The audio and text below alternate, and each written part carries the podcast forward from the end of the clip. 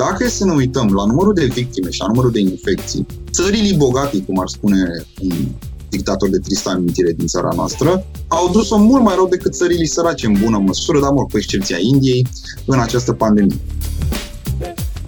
Vorbim de acest vaccin din Rusia, dar Rusia încă nu și-a rezolvat propria problemă. Cum exportă Rusia vaccinul ăsta? Lucrăm pe promisiuni, din păcate. E clar că unele state se vor folosi de vaccinuri pentru scopuri, să le zicem, geopolitice.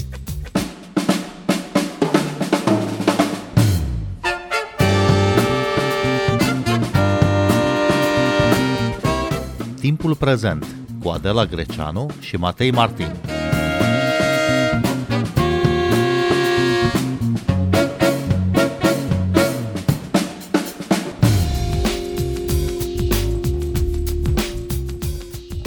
Trei sferturi dintre dozele de vaccin anti-COVID nouăsprezece au fost administrate până acum de zece țări din lume, iar peste o sută treizeci de state nu au primit nici măcar o doză, atrage atenția secretarul general al O N U, avertizând că e nevoie de un plan global de vaccinare.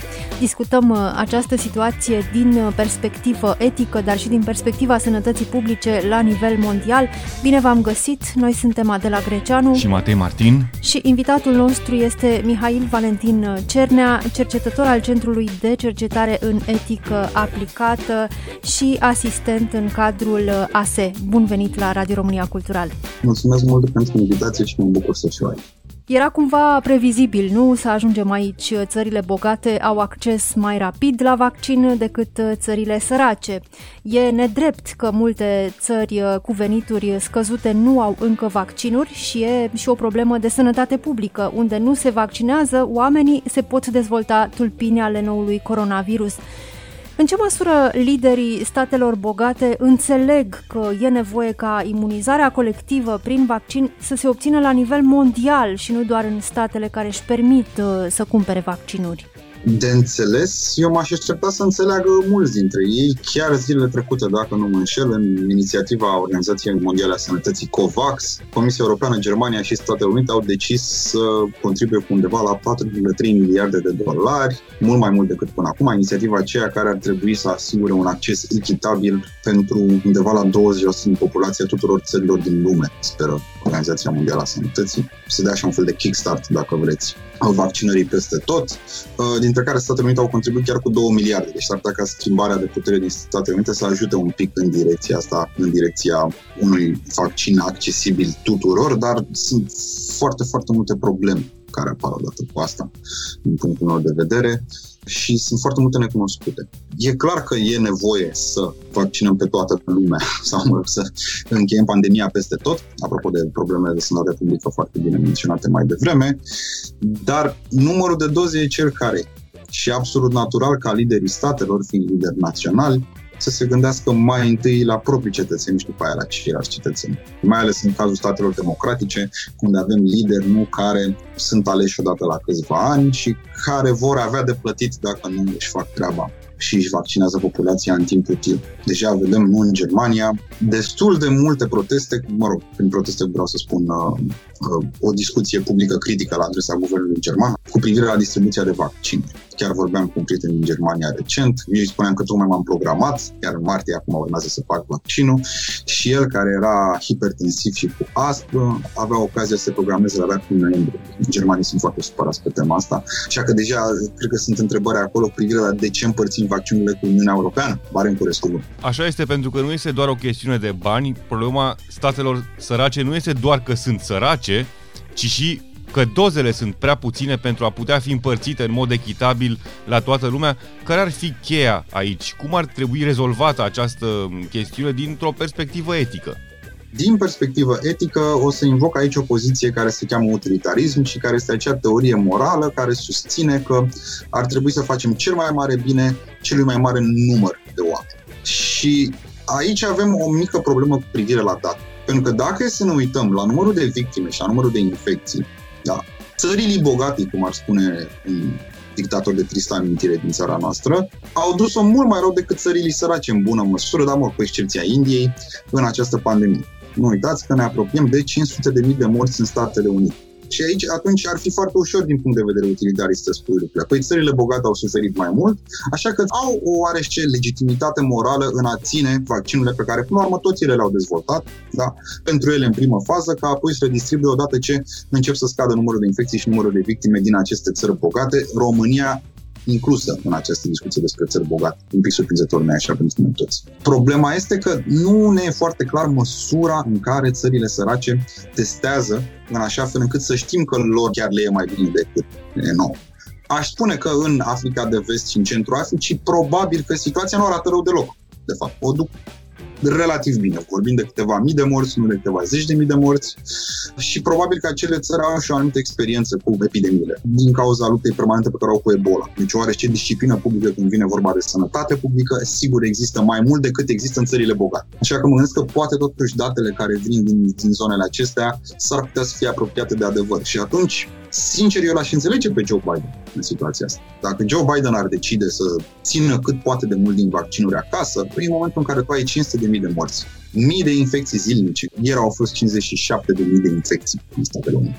Nu știu dacă asta, din nou, nu știu dacă e o problemă de testare, de simple date sau avem, pur și simplu, adevărul că țările bogate, cine știe ce motive, probabil că e o problemă policauzală, noi suntem mai obișnuiți cu binele, am reacționat mai prost la restricții și așa mai departe, au dus-o mai prost în pandemie și atunci eu o legitimitate morală în a vaccina mai întâi zonele mai dezvoltate, care au suferit poate mai mult. Evident, dintr-o altă perspectivă morală, care presupune egalitatea de drepturi între oameni, mai greu de argumentat. Măsura în care trebuie să-i favorizăm pe unii în fața celorlalți. Și uh, sunt foarte puternice și argumentele legate de sănătate publică pe care le menționa Adela mai devreme, care vorbesc despre posibilitatea apariției unor care să repornească pandemia exact atunci când începem să ieșim din. Dar în ce măsură accesul la vaccin e o chestiune de etică și în ce măsură e una economică? Complicată întrebare. E o chestiune economică la nivel de fapt, în simplu sens că ca să putem să vaccinăm întreaga lume, ar trebui să avem, cum spuneam, doze pentru întreaga lume, ceea ce nu avem. Și acum, momentan, nu avem o problemă de logistică atât de mare, nu avem o problemă morală atât de mare. Momentan, problema principală, și în termeni economici, e o problemă de ofertă. La cererea e mare, oferta e foarte mică. E o problemă de supply. Odată ce problema asta se va rezolva, atunci se va transforma într-adevăr într-o problemă etică, mai degrabă etică decât economică. În momentul în care vor fi îndeajuns de multe doze și problema devine distribuție. Cum le distribuim? O problemă care va fi național etică, da? În sensul în care cum distribuim vaccinurile într-o populație națională, cine vor fi cei care vor fi favorizați. Noi am mers pe cadre medicale, apoi bătrâni și, mă rog, definiția foarte largă a personalului esențial cu care lucrează România în momentul de față. Alte țări au adoptat alte strategii pe alte considerente. Mai exista o strategie foarte interesantă propusă și anume, haideți să ne uităm care sunt, așa zisii, fluturași sociali, cei care se plimbă cei mai mulți dintre noi, că poate n-ar trebui să începem cu grupele vulnerabile, ar trebui să începem fix cu fluturașii sociali, deoarece ei sunt driverii principali de infecții. Da, ei sunt acei super spreaderi de care se tot aude în teoriile care spun destul de solide din punct de vedere al faptelor că covid nouăsprezece se, se ia mai degrabă în evenimente cu public mare, chis, nunți, botezuri, etc. și nu în transmiteri familiare, unde procentele sunt într-adevăr mult mai mici, cel puțin acum arată meta-analizele în momentul de față. Acestea sunt datele care se pot schimba. Și apoi, bineînțeles, apare problema etică la nivelul distinției clasice țări bogate, țări sărace, unde însă mă tem, având în vedere stimulentele cu care vine un sistem electoral democratic, că țările bogate, în bună măsură democratice, cu câteva excepții, vor tinde să-și favorizeze pe considerente electorale proprii cetățeni și apoi restul lumii. Pe fondul ofertei reduse de vaccinuri se creează solidarități sau complicități noi, inclusiv în Europa. Ungaria, de pildă, este prima țară europeană care a adoptat vaccinul Sputnik produs de Federația Rusă înainte ca acest vaccin să fie aprobat de Agenția Europeană a Medicamentului, însă știm că Federația Rusă oferă, exportă acest vaccin și în multe alte țări, foste state satelite ale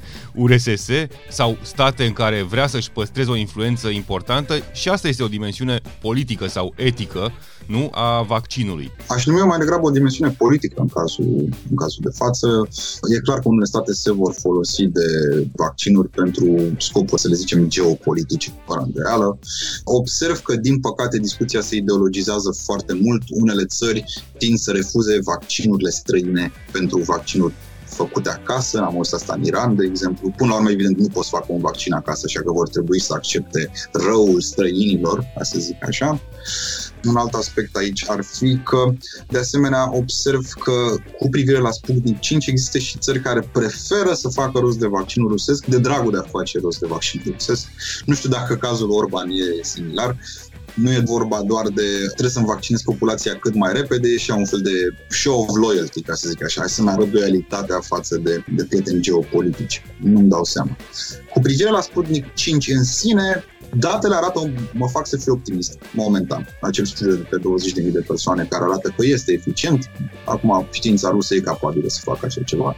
Dar momentan sunt foarte curios dacă Rusia poate să facă față la cerere. Și Sputnik cinci se va lovi de aceleași probleme de care se lovesc și Pfizer, de care se lovește și Moderna, de care se lovește și AstraZeneca, și Johnson and Johnson și așa mai departe. Și deja Rusia promite peste tot, de aia nu și-a vaccinat propria populație, ca să aduc în ecou un comentariu pe care l-a făcut Ursula von der Leyen zilele trecute, spunând că stai un pic, vorbind de acest vaccin din Rusia, dar Rusia încă nu și-a rezolvat propria problemă. Cum exportă Rusia vaccinul ăsta? Lucrăm pe promisiuni, din păcate, în punctul ăsta. Ar fi însă foarte bine, fără îndoială, o să spun ceva evident pentru toată lumea, să nu lăsăm calculele geopolitice să intre în distribuția de vaccinuri, dar, bineînțeles, ele vor intra.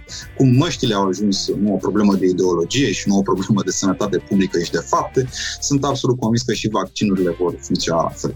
Se va întâmpla la fel, din păcate, și în cazul vaccinurilor și vom vedea tot felul de alte considerente decât cele de etică și de sănătate publică care vor intra în selecția de vaccinuri pe care o vor face diferitele state. Uite aici care e chestiunea etică, Mihail Valentin Cernea. Federația Rusă e considerată adversar ideologic al Uniunii Europene, un competitor economic neloial și oricum un stat care nu respectă drepturile omului, un stat condamnat de multe ori în această privință, un stat care produce războaie, care produce victime și așa mai departe. Este sau nu este corect ca state europene să primească, să importe vaccinul, probabil eficient, din Federația Rusă? Aș spune că în măsura în care vaccinul chiar funcționează, și pentru asta ar fi nevoie să se uite Agenția Europeană a Medicamentelor cu mare atenție acolo, pentru că totuși sunt date care vin dintr-un stat care este exact, sunt perfect de acord că este exact așa cum ai descris tu. În măsura în care Rusia nu o să minte și chiar o să facă față la cerere, lucruri de care mă îndoiesc profund, cred că considerentele legate de uh, viața propriilor noștri cetățeni și de deschiderea economiei ar trebui să primeze în contextul ăsta particular. Da, sunt un mare susținător al sancțiunilor împotriva Rusiei, mai ales acum odată cu Navalnei, fără îndoială, nu vreau să fiu înțeles greșit aici. Dar cred că dacă se îndeplinesc toate condițiile pe care le-am enunțat mai devreme, ar trebui să luăm în considerare acest lucru, pentru că, până la urmă, viețile celor din jurul nostru contează mai mult decât uh, scopurile geopolitice și putem să cumpărăm și măsura în care Rusia va fi de acord să vândă vaccinul în condițiile sancțiunilor ce vor să vie. Chiar mai devreme citeam o declarație a ministrului Aureescu, care spunea că există o majoritate largă la nivelul Consiliului European cu privire la impunerea de noi sancțiuni împotriva Rusiei, cu sau fără Orban, bineînțeles. În Germania, cancelarul Angela Merkel este blamată de o mare parte din opinia publică pentru faptul că menține în continuare în stare de, de funcționare, în stare de continuitate, gazoductului Nord Stream doi, un parteneriat evident între Germania și Federația Rusă, în condițiile în care întreaga Europa sau aproape întreaga Europa dorește să impună noi sancțiuni Federației Ruse. În același timp, opinia publică din Germania este mult mai calmă în a refuza eventual vaccinurile Sputnik cinci venite dinspre Moscova. Adică e de acord să le primească. N-ar condamna un eventual deal, o eventuală afacere de a primi vaccinul din Rusia în Germania. O observație foarte bună pe care ai făcut aici, vreau să double down on it. Într-adevăr, când vine vorba de vaccinuri constituite în state care au un, un trecut și un prezent, de fapt, neplăcut din perspectiva drepturilor omului, din perspectiva relațiilor internaționale, poate ar trebui să luăm uh, foarte clar ca uh, criteriu și etic, dar și geopolitic, dar și economic, exact ce o să plătim pentru aceste vaccinuri. Măcar pentru vaccinuri dezvoltate, să zicem, la noi aici, în spațiul occidental, iarăși poate cu surprindere pentru mai multe lume, se includ și România în acest spațiu occidental și pro-occidental, nu avem asemenea atâtea costuri de plătit. Dar dacă, într-adevăr, vaccinul rusesc sau variantele chinezești, for that matter, unde avem aceleași probleme exact. legate de române, ne vor costa renunțări la anumite aspecte care țin de modul în care tratăm drepturile omului în aceste țări, de modul în care tratăm aceste regimuri care sunt, putem să spunem, ostile până la urmă, da, ar trebui să luăm în considerare acest aspect etic în calculul nostru. Dar, atenție, pe cealaltă parte a cântarului sunt viețile propriilor noștri cetățeni, care cântăresc destul de greu. Trebuie să avem foarte mare grijă. Eu, unul, nu sunt mare fan Nord Stream doi, niciun caz. Și ca român mi se pare o idee proastă să fii fan Nord Stream doi, având în vedere discuția despre gazele de la Marea Neagră, așa, cinic geopolitic vorbind, dar și moral, fără îndoială.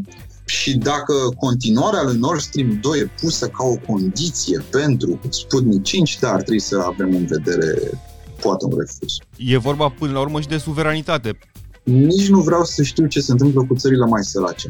Noi, Uniunea Europeană, Statele Unite, dacă vor avea nevoie de amândoi, Canada și nu mai fi, avem o oarește putere de negociere cu Rusia.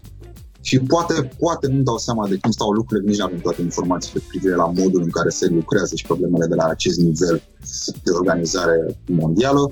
Noi poate putem să facem față cerințelor geopolitice. S-ar putea însă că alte țări să nu poată să facă față cerințelor geopolitice și aici nu mă refer mai ales la Rusia. Problema principală probabil va fi China în direcția asta și în termen de a căpăta influență cu ajutorul vaccinurilor în anumite zone, poate din Africa, poate din Asia de Sud-Est și unde mai are China alte interese. Da, și acele țări s-ar putea într-adevăr să facă niște concesii care să nu fie foarte bune pentru ele pe termen lung. Direcția asta. Înțeleg observația. Sper să nu fie cazul, dar la cum le știu pe China și pe Rusia, nu mă aștept să nu atașeze niște cerințe complicate la distribuția de vaccinuri, cerințe pe care eu sper că noi și Statele Unite, de fapt, nu le vom atașa. Cred că angajamentul de miliarde de euro către COVAX arată chestia asta, cel puțin pe moment. Acest mecanism internațional la care au aderat și Uniunea Europeană și Statele Unite, COVAX, este un mecanism prin care se dorește accelerarea creării, producerii și accesului echitabil la vaccinuri și tratamente împotriva covid nouăsprezece. De fapt, cum funcționează el? Din ce am putut să mă interesez foarte pe scurt, în primul rând este o schemă care presupune că țările bogate din lume, o să mă abțin să fac gluma asta, contribuie niște bani și ce trebuie să facă Organizația Mondială a Sănătății mai departe este să facă rost de un vaccin care, atenție, se poate să fie distribuit în zonele care nu au uh, parte de logistica de care avem noi parte. De exemplu, Pfizer nu este un vaccin foarte bun pentru COVAX, pentru că Pfizer presupune niște condiții de stocare și de transport foarte complicate și că probabil că AstraZeneca va fi vaccinul care va fi preferat de Organizația Mondială a Sănătății pentru schema aceasta. De asemenea, COVAX sunt și niște fonduri care sunt folosite pentru dezvoltarea, nu doar pentru distribuția de vaccinuri, ci pentru producția de vaccinuri. Da? Ce garantează COVAX, din nou, este că fiecare țară din lume va avea undeva la douăzeci la sută din populație vaccinată prin COVAX. Restul probabil va trebui să ocupe fiecare țară pentru ea, probabil mai puțin noi și Statele Unite și Canada. Acum, din câte știu, momentan ar fi nevoie de undeva la treizeci de miliarde de dolari în termen de fonduri, sau strâns zece miliarde, mai spațiu de douăzeci de miliarde de fonduri ca această inițiativă să înceapă să funcționeze, să asigure accesul, așa zis, echitabil la vaccinuri. Atenție, asta nu este doar o problemă morală, până la problema morală e problema logistică. Ce înseamnă acces echitabil în contextul unei populații enorme de peste șapte miliarde a globului pământesc? Adică cum distribuim, dacă avem acest target care pare cu mințel la prima vedere, douăzeci la sută din populația fiecărei țări, dar nu vorbim de șaptezeci la sută. Cum distribuim echitabil? În același timp, cine stabilește categorii? Statul național respectiv, în care distribuim vaccinul prin COVAX, sau Organizația Mondială a Sănătății va stabili care sunt categoriile prioritare de populație. Tot felul de probleme de logistică, în primul rând, care, odată ce sunt rezolvate, deschid abia discuția mai filozofică despre douăzeci la sută de ajuns, având în vedere că deja, uite, sunt state ca Israel care a ajuns la cincizeci la sută. Cine știe, cu puțin noroc, și cu o mai bună producție o să ajungem și noi prin septembrie la șaptezeci la sută. Eu încă mențin optimismul că Uniunea Europeană va reuși acest target. Dacă România poate să vaccineze destul de mult, bănesc că pot și restul, ar fi ideea. Singura problemă va fi asta. Și douăzeci la sută nu e de ajuns, bineînțeles, pentru a rezolva problema de sănătate publică. Dacă am vaccinat douăzeci la sută, ok, am salvat bătrânii din Nigeria, să zicem, sau din Bangladesh, dar în populația tânără virusul va continua să se răspândească și, de urmare, să aibă loc mutații care se ducă la tulpini noi. Asculți Timpul Prezent! Bun, din perspectiva sănătății publice, din această perspectivă utilitaristă, e clar de ce este nevoie de un program mondial pentru a ajuta țările sărace să ajungă la vaccin, dar cum o să explice, de pildă, președintele Joe Biden că de la bugetul american, dintr-o economie oricum sărăcită după un an de criză, va trebui să pună bani deoparte și pentru alte state? Cum va face Angela Merkel să explice electoratului de dreapta din, din Germania că, din nou, Germania trebuie să ajute țările mai sărace? Poate fi explicat acest principiu al solidarității în plan mondial, solidarități cu state total nerelevante, de fapt, pentru Germania, pentru America sau pentru alte state care contribuie la acest mecanism? S-ar putea să fie mai ușor pentru Biden decât pentru Merkel, mi se pare, în momentul de față. Adică, măcar vaccinarea în Statele Unite începe să meargă, încet, încet. Sunt probleme, au probleme cu platforma mai mare decât ale noastre, by the way, platforma americană uită programări, măcar platforma noastră încă n-a uitat programări, da? Și așa mai departe, dar lucrurile încep să meargă. Odată ce populația Americii începe să fie vaccinată și economia se deschide, probabil că Joe Biden va avea o mai mare ușurință să, să le explice cetățenilor de ce e nevoie de chestia asta. Probabil că argumentul legat de sănătatea publică și dezvoltarea de mutații noi va fi argumentul principal folosit de politicieni care vor trebui să explice probabil un pic mai cinici unei, unei populații care a suferit îndeajuns, sau cel puțin percebe propria suferință ca fiind îndeajuns, ca fiind mai mare.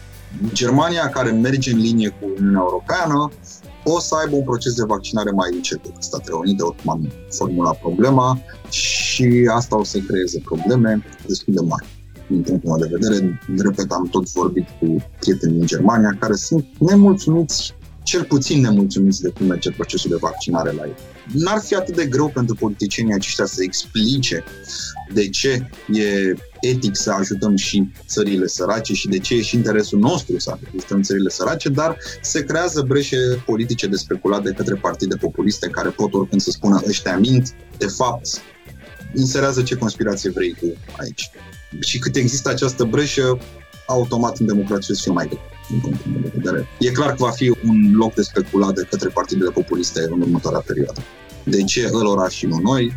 Cum erau imigranții și refugiații acum câțiva ani, o temă care a avut, nu până la urmă, succes pentru partidele astea populiste, au reușit până la a alege președintele Statelor Unite ale Americii. Să sperăm că de data asta îngerii mai buni ai naturii noastre se vor menține, dar mă cam îndesc. Sunt un pic sceptic aici. Mihail Valentin Cernea, mulțumim pentru interviu. Mulțumesc și eu foarte mult pentru invitație. Noi suntem Adela Greceanu și Matei Martin. Ne găsiți și pe platformele de podcast. Abonați-vă la Timpul Prezent pe Castbox, Apple Podcasts și Spotify și urmăriți pagina de Facebook Timpul Prezent. Cu bine, pe curând!